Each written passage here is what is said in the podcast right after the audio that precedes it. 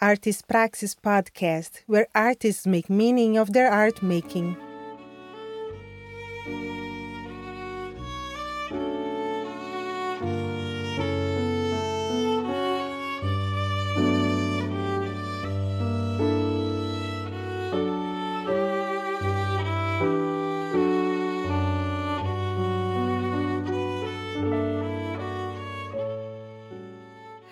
And welcome to the second season of Artist Praxis podcast. I am Deborah Fation-Grodzki. I'm an artist and art historian, and in my academic work, I research creativity and theory for artists.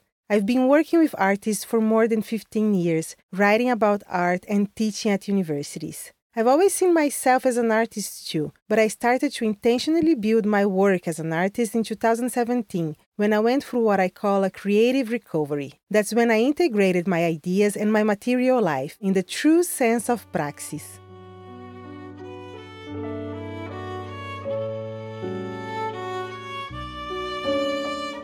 I created this podcast to connect with other artists and to bring to you inspiration from the creative process of contemporary artists. If you, like me, want to continue expanding your creativity and imagination by learning with other artists, you've come to the right place.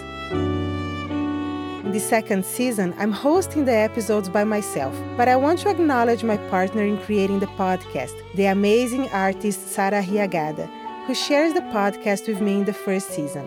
In each episode, we have one interview in which the artist talks about the making of one recent artwork. The interview starts with the artist describing their work and ends with a question about a book or text that impacted their creative process. At the core of it, we have a conversation about everything that artists work with, from materials to thoughts, feelings to tools, references to intuition. In today's episode, I talk with artist Manuela Gonzalez, who is a Miami based artist raised in Medellin, Colombia. She has a BFA in painting from Rhode Island School of Design and the MFA in painting and printmaking from Yale University. Through the exploration of multiple materials, techniques, and mediums, Gonzalez's studio practice has developed from closely examining the visual language of textiles as they relate to modern and contemporary abstraction.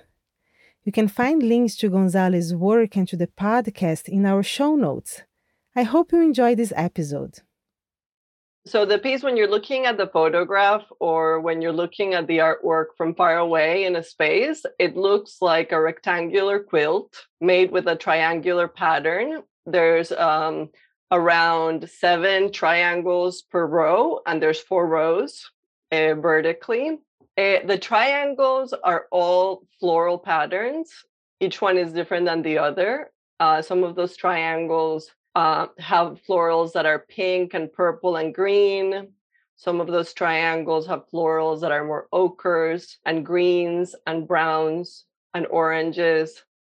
But the main difference between them and what kind of creates um, a boundary between them, besides the color, is also the light. Some of the triangles, when you're looking at them, seem really bright. They're uh, almost kind of like transparent, where the, the paint is really clear. And then some of the triangles, because of the way I paint, painted them, actually read more like shadows of the other ones. And that's because the background for them is like a slightly gray or white or a different surface that then I paint on top of eh, in reference to the lighter triangles. So, like I said, from far away, it reads like a quilt and it reads just like a straight up quilt. But what happens when you look at close up photographs or you look at the work in person is you realize that you're actually looking at an assemblage. You start to notice a lot of different types of textures on the surface. Uh, most of those textures are different kinds, uh, pieces of um,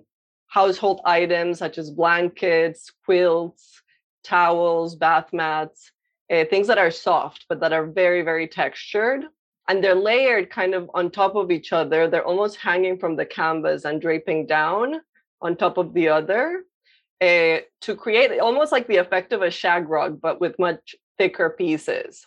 All of those pieces of fabric get kind of collaged together and assembled. Then I paint over the entire surface with white gesso, and then the patterns get painted by hand on top. So what you're looking at is you know this object that creates the illusion of a textile and is made out of textiles but that ultimately is a painting of a quilt or is a painting referencing a quilt. And in this piece uh, i'm using a triangle as kind of like the unit but often i use different kinds of geometric shapes to kind of reference a grid and I'm thinking a lot about uh, geometric abstraction here and the unit of the triangle of, of, the square of the rectangle as a way of composing. But you know, there's the obvious different difference here that I'm not painting on top of a traditional canvas, and that I'm also filling these these shapes with with floral patterns in this case, but any kind of pattern that I decide to paint on top.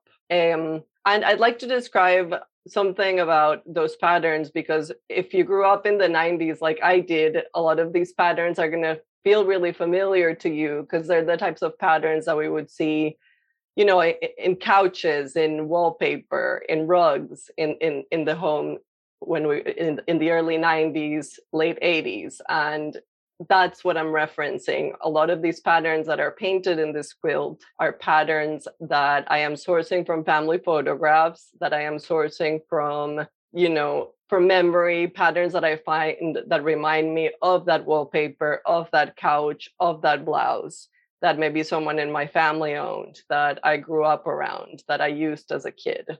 So there's kind of like this um, play between um, you know, reference to to to the home, to my home specifically. But then there's also this kind of like formal play that's happening between the materials and the paint, and you know, like the creation of the surface that I'm using as a canvas and the way that that interacts with the paint. Wow, Manuela, I love this description because it gives us so many of the elements that we can see, but also so much of what we could not see right away. Um, and uh, I actually wanted to begin with given that there are so many uh, different things happening at the same time in this creative process. Um, when you started describing, you started describing by the seven triangles in a row.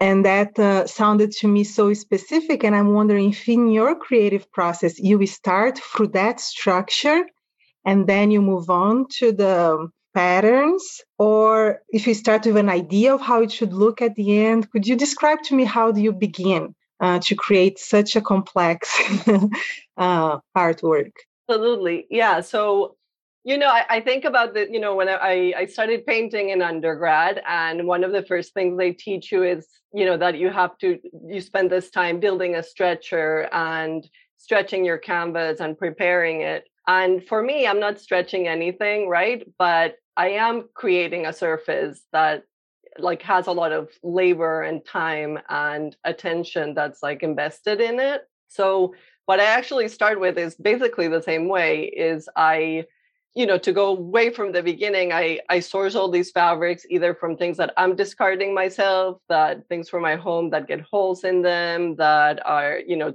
falling apart, things that are no longer in use. But I also go to thrift stores and source a lot of these like items and objects that I'm going to use to create my surfaces. And then I make them all differently. I, I don't repeat the same process. Like sometimes I will make my surfaces in a way that's um, is more is more closely connected to the way, for example, like a quilt would be made, where I take different pieces of fabric and sew them together. Sometimes I will kind of like weave the fabrics into the canvas. Sometimes I will create more of like a woven structure overall.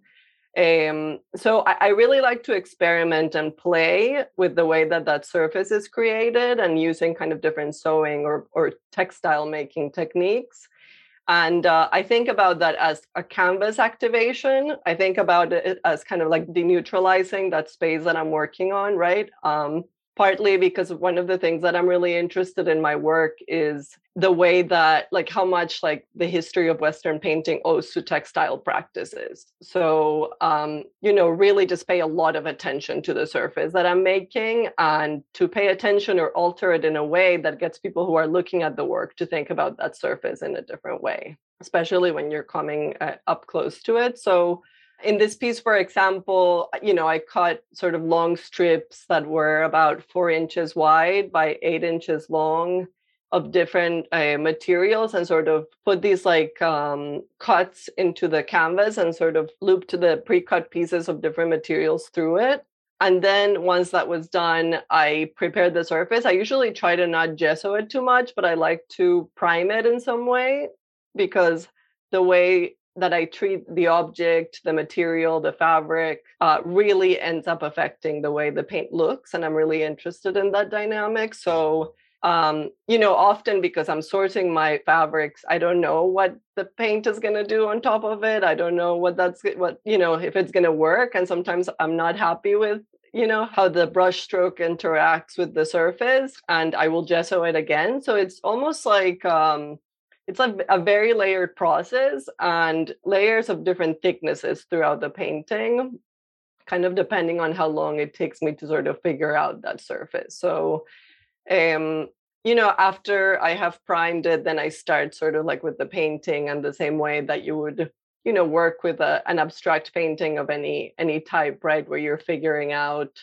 you know composition you're figuring out color relationships and you are going to keep going until it feels right to you, which is a very intuitive process. Um, mm-hmm. But I do, the one thing that I do have in mind from the beginning is sort of like what unit I'm going to use, because I do like for there to be a repetition. And in this case, the unit is a triangle, but like I mentioned before, sometimes, you know, my unit is a rectangle, a square, something that's not geometric. So you know that does change and i like to give myself that parameter because that's sort of also a way in which i reference the process of quilting and fabric making right there's always sort of this like structure that you're working within and experimenting within mm-hmm. Um, and I, I'm thinking here about this relationship between what is already in the fabric that you're sourcing and you're really looking here in this fabric for this texture much more than anything that if the fabric already has a pattern in it right? And then um, the relationship between that and then the patterns that you choose to put on top of the painting. Uh, if there is any kind of uh, interplay that end up, ends up happening between these um, beginning of sourcing the materials and how you will think about even also the geometric shapes and uh, these uh, final images, let's say, of the patterns uh, that you're bringing in. So uh, I guess what my question is how uh, or if there is any connection between what was before in this uh, fabric that you're using and what you're going to have at the end in terms of the visual work of the patterns? Um, that's a, a really important question for the work. And I often actually only source patterns that are solid. I don't use anything that has a pattern in it already, just because for me, that act of kind of replicating that pattern and painting them and spending time looking at it is really important. It's uh, this sort of like homage to the labor of the people who are making those fabrics that I'm using. It's uh, an homage to you know just like taking this time to pay attention to this pattern that somebody an anonymous person designed and we all have keep around in our day-to-day lives but we're not often giving it much thought right? Um, so it, it's kind of like for me it is like a way to connect to this lineage of other people who have made these objects that i'm working with in the studio but also like a way to connect to this process of making that I'm referencing, which is kind of like a process of like attention and repetition and and slowing down. Um, and also because it allows me to really only use patterns that feel like they're very significant to me and personal to me. Um, so I do um, pick sometimes fabrics that are different colors other than white and gray or whatever you know surface I'm, I'm choosing or or value I'm choosing to start my painting from and that in this painting it didn't happen as much or you can't see it as much uh, from the documentation but often that color of the original textile does bleed through and interact sort of like with my painting. And those are some of my favorite moments uh, because it really it calls attention to the process of the pieces and uh, it calls attention to the materials that I'm using. And that's really important to me. When you are kind of standing in front of it, the piece slows you down enough that you're taking the time to think about that process and about those objects that I'm using in the work.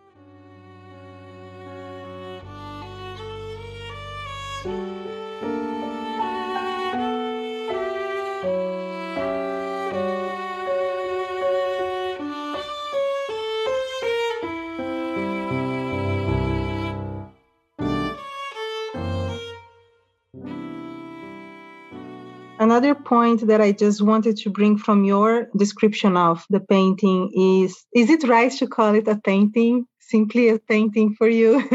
Yes. yes.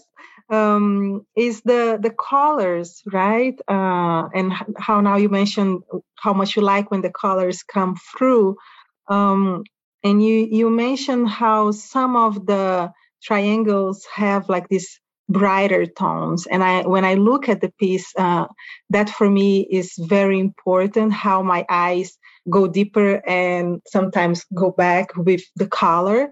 Um, and uh, i just want to hear more about your uh, relationship with color and your relationship with uh, making the decisions uh, of which colors and when to bring more of this brightness uh, and how is that uh, also informing this because my next question is going to be about painting. So i wanted to know more about that in relation to your thinking about painting uh, specifically. Yeah. So th- that's kind of uh, I'll, I'll, answer the, the, different parts but the first one is you know like um, some of some of the triangles are really bright and some of them are darker and that does create this pictorial depth right? Which is sort of like what you're describing. And to me, that's sort of like a little nod to this like observational illusionistic painterly space. Uh, and that is very subtle. Like you might look at the work and not even think about that because quilts actually do that really well too. Like when you look at, you know, like some of uh, some some traditional American quilts, some of Gee's Bend's quilts, for example, there is a lot of sort of uh, space that's created just through like the arrangement of different color but the way that i'm doing it here is not so much through the choosing of different patterns that have like different inherent sort of value but i'm doing it through actually painting the same pattern in different shades of, of itself um, so if you look closely at the painting or you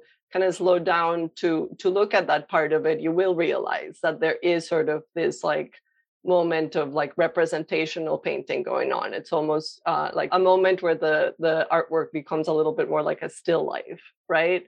Sort of painting the shadow version and the light version of the same thing but also you know using a very abstract sort of structure to work with that. And the other thing that you asked which is such a great question and very important to me is like you were asking how how I choose the patterns or the colors I think you were saying and this has actually been very like a, a, very interesting part of my process because i'm sourcing one of the things that i'm trying to do is sort of quote uh, aesthetic decisions made by women in my family when i was growing up. I like to think about that as my early aesthetic education. So a lot of these patterns are you know of course there's like some sort of connection i have to them because i'm choosing them but sometimes i look at my paintings and i like you know the color isn't exactly color that maybe i would choose to like dress myself or to even like you know there may be not patterns that i would put in my home but i'm almost like making this decision to use somebody else's aesthetic and imbuing that in my work because it's uh you know like i was talking about before with nostalgia and referencing like my my early childhood i'm trying to sort of like make those choices based on that more than based on kind of like colors i would pick or aesthetic choices that i would make um so i end up with like a lot of a lot more maybe pink and purple that i would maybe choose on my own um but i you know the like i feel very connected to them in a more emotional level and um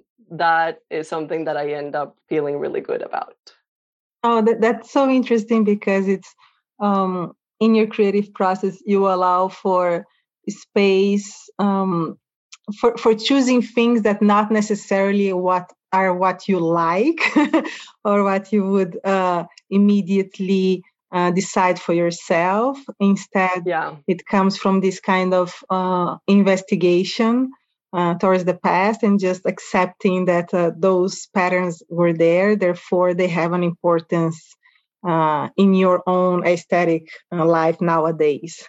Let's say. Mm-hmm. Yeah, that that's very interesting. Um, and I'm I'm also kind of uh, and and and here is where I wanted to go uh, towards painting because uh, you're making a kind of a transition from the quilting towards painting, let's say like that, and you decide to paint uh, then the patterns instead of uh, finding the textile that would already have the patterns in them and use those textiles right? So you bring here this uh, you use the the term illusionistic at some point um, aspect of painting and as a tradition really right there is a historic aspect here of how we understand painting and how we understand this uh, capacity of painting for creating uh, this visual illusion so I wanted to understand better why is that important for you? Why is it important to paint and create this illusion? Uh, and perhaps that's connected with your notion, notion of nostalgia. I don't know. I just wanted to bring that on. I mean, I think for me, like a, a, lot of my motivation for making this work is thinking about so uh, I'll, I'll tell you a little bit of like personal background that connects to that idea so I am originally from Colombia. I grew up in Colombia and I immigrated to the US when I was a teenager, around 15. And I was really lucky that basically, right as soon as I immigrated, I started going to an arts high school, and that put me kind of like in a path for like a very formal training in in uh, in painting and art. And I found that a lot of what was happening is I was sort of um, being asked to abandon this aesthetic that I came with to adapt to this kind of uh, contemporary aesthetic of art that I was learning about and learning to incorporate. And after a while, that became really disjointed. And in this uh, body of work, right, in this like kind of iteration of my work, I was thinking a lot about how to integrate, right, this kind of like tradition of Western painting that I've been uh,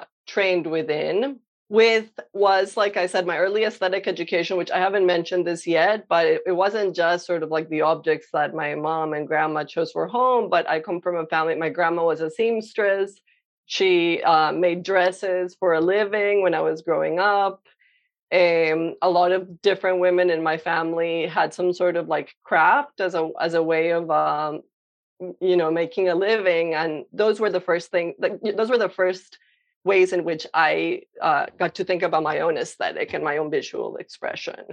So I, I think that got, really got me thinking about those same ideas, like in more universal terms, and thinking about what, you know, what Western, uh, the history of Western painting, specifically abstraction, owes to these traditions of textiles in the prehistory. And just in ways as simple as that we still use a piece of woven fabric to make paintings on top of right? But what did it take to get to this point where we could so like have that so easily accessible? It took innovation for thousands and thousands of years mostly from women to develop the surface that we take for granted today um, you know that's not even considering sort of like the formal um, uh, you know the, the, what we owe formally to that textile history as as um, painters within a Western tradition. So it's a very long answer to your question, but basically, for me, like that painting is sort of like claiming the space. You know, making them paintings is a way of claiming kind of like the connection between between these two and claiming this history of textiles as being a part of this history of, of Western painting, even though like we kind of think about it as something so separate. Uh, but for me, it's sort of um, you know like a reference to that and a way um, to reflect on on the connections between those two histories. Does that make sense? it does. Yes, absolutely. I love that answer, and uh, it makes me think about the question that I wanted to ask you about knowing when the work is done. because when I'm I'm looking at the painting, um, I'm very drawn also to the bottom of it, especially where you have all these hanging pieces that give a sense of um, perhaps continuation, but it also gives this idea that is very different from the quilt.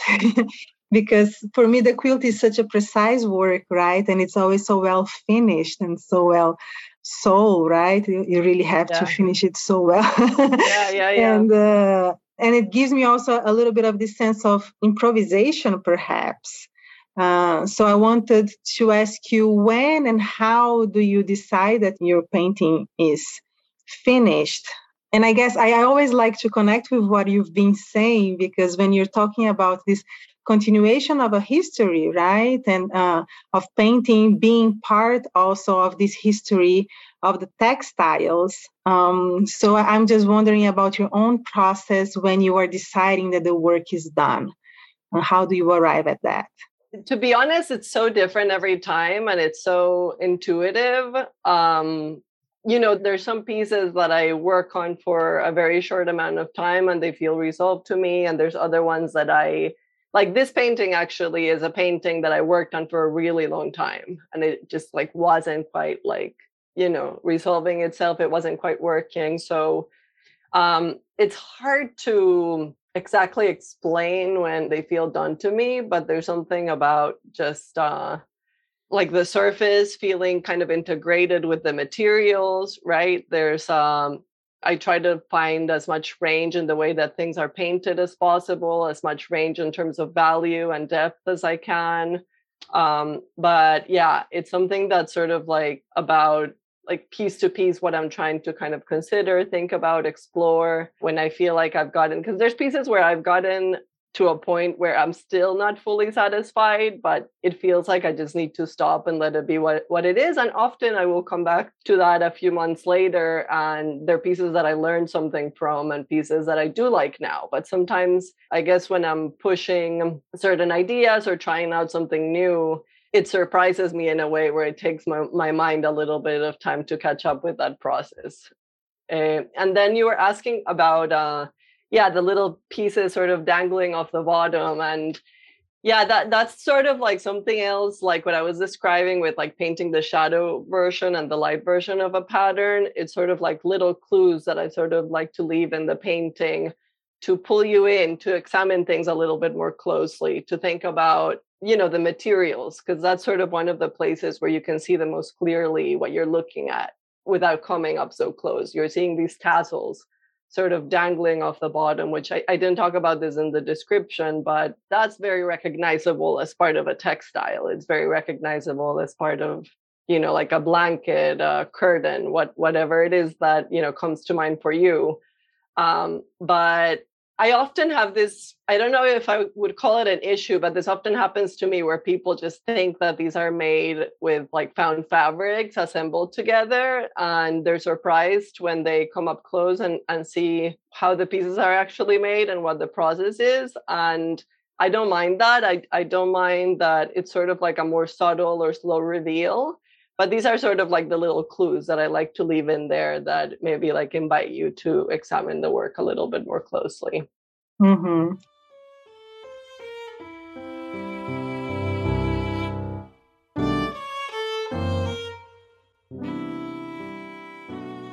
Manuela, we are arriving at the end of our interview, and uh, in this season, I'm asking all the artists to tell me if there was any book or any reading that impacted the creative process of this work? Yeah. Um, so there's a book that I read a couple of years ago um, by Elizabeth Wayland Barber called Women's Work. And it's like um, kind of thinking about women's labor since prehistory, specifically focusing on textiles and talking about the reasons why we don't know as much about that history as we would like. And partly it's just because of uh, the way textiles just like function you know they, they disintegrate with time. We use them so much that they're not like a piece of clay or a piece of metal. So we just don't have a lot of information about who those visual ancestors were for us right? Because we don't have like an object that we can put in a museum. But something that really impacted me was in that book she's talking about this textile that got preserved in a cave in uh, northern Europe because of salt. It was in a salt mine, and it was it's a three thousand year old piece of fabric that's a plaid. So uh, to me, that I just was like, what? You know, I think about plaid as something so modern, right? But this is this is these are and and to arrive at a plaid you have to have gone through so much development in, in terms of this technology and have been experimenting with textile making for so long so that just got me so excited and uh, really inspired me to keep uh, digging through that history and investigating um, you know that history of textiles and thinking about how that connects with my personal history. So that book i often still go back and reread it and think about it because uh, you know there's so many little gems of information in that book that are really relevant to my practice yeah it's so beautiful how when we learn more about history and we notice how we are participating in such a strong and long history uh, everything that we are making gains um, a brighter value let's say gains like more importance. Uh, I, I really love that uh, that reference for that book. Absolutely. Um, thank you so much manuela. No problem. Thank you so much this season of Artist Praxis podcast is created by Deborah Fation-Grodzki. Original music by André Ravi. If you enjoyed the interview, leave us a review and share this episode with a friend. That will help us reach a broader audience. If you are an artist and would like to be interviewed, or if you would like more information about the podcast, please visit artistpraxis.com